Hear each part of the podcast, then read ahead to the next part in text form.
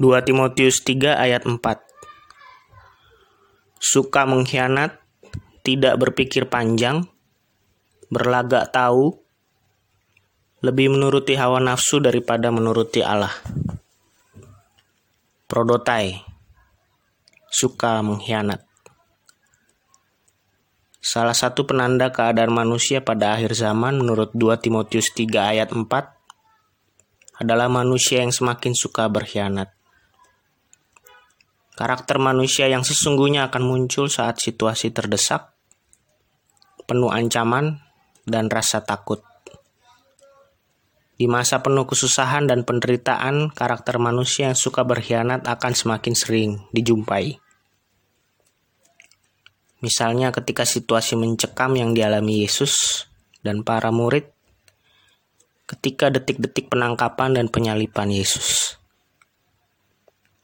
Peristiwa salib adalah peristiwa pengkhianatan.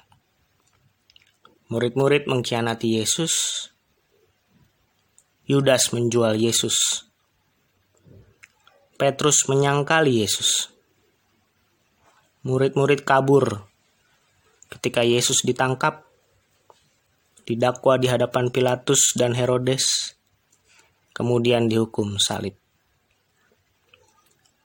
Pengkhianatan iman adalah bentuk penyangkalan akan apa yang benar dan baik yang seharusnya kita lakukan. Pengkhianatan iman adalah penyangkalan akan kesetiaan yang seharusnya kita tunjukkan kepada Allah Trinitas.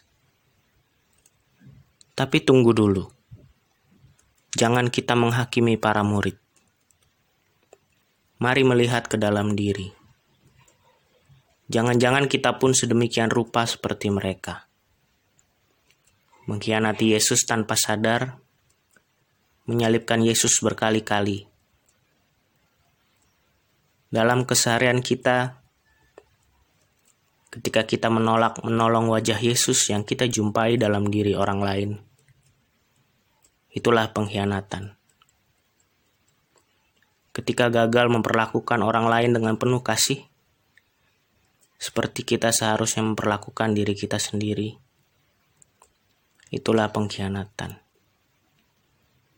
Ketika kita alih-alih bersikap adil malah menindas mereka yang secara struktur berada di bawah tanggung jawab kita, itulah pengkhianatan.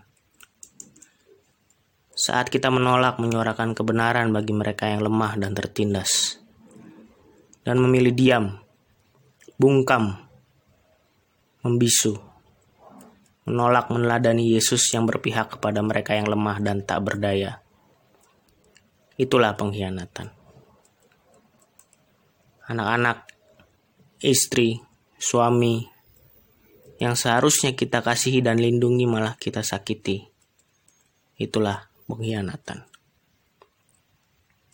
Kerap kita gagal meneladani Yesus yang penuh kasih kepada semua, bahkan kepada musuhnya. Itulah pengkhianatan. Ketika itulah Yesus disalib kedua kali, ketiga kali, bahkan kesekian kali. Tapi siapakah kita berhak menghakimi diri sendiri dan orang lain? Allah adalah Maha Pengampun. Bahkan Tuhan Yesus berkata, "Ampunilah mereka, karena mereka tidak tahu apa yang mereka perbuat." Maka Yesus, permohonan kami, ampunilah kami, karena kami kerap tidak tahu apa yang kami buat. Syukur kepada Allah.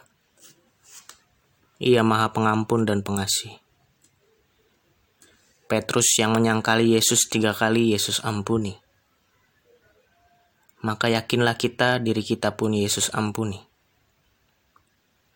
Maka pergilah kita dan jangan kita berbuat dosa lagi. Mari jadi saksi Kristus, jangan hianati dia lagi. Terutama di tengah situasi krisis dan sulit ini. Kami mohon tuntunlah kami ya Tuhan agar tetap setia padamu, meneladan kasihmu, tidak mengkhianatimu. Amin. Tuhan Yesus memberkati kita.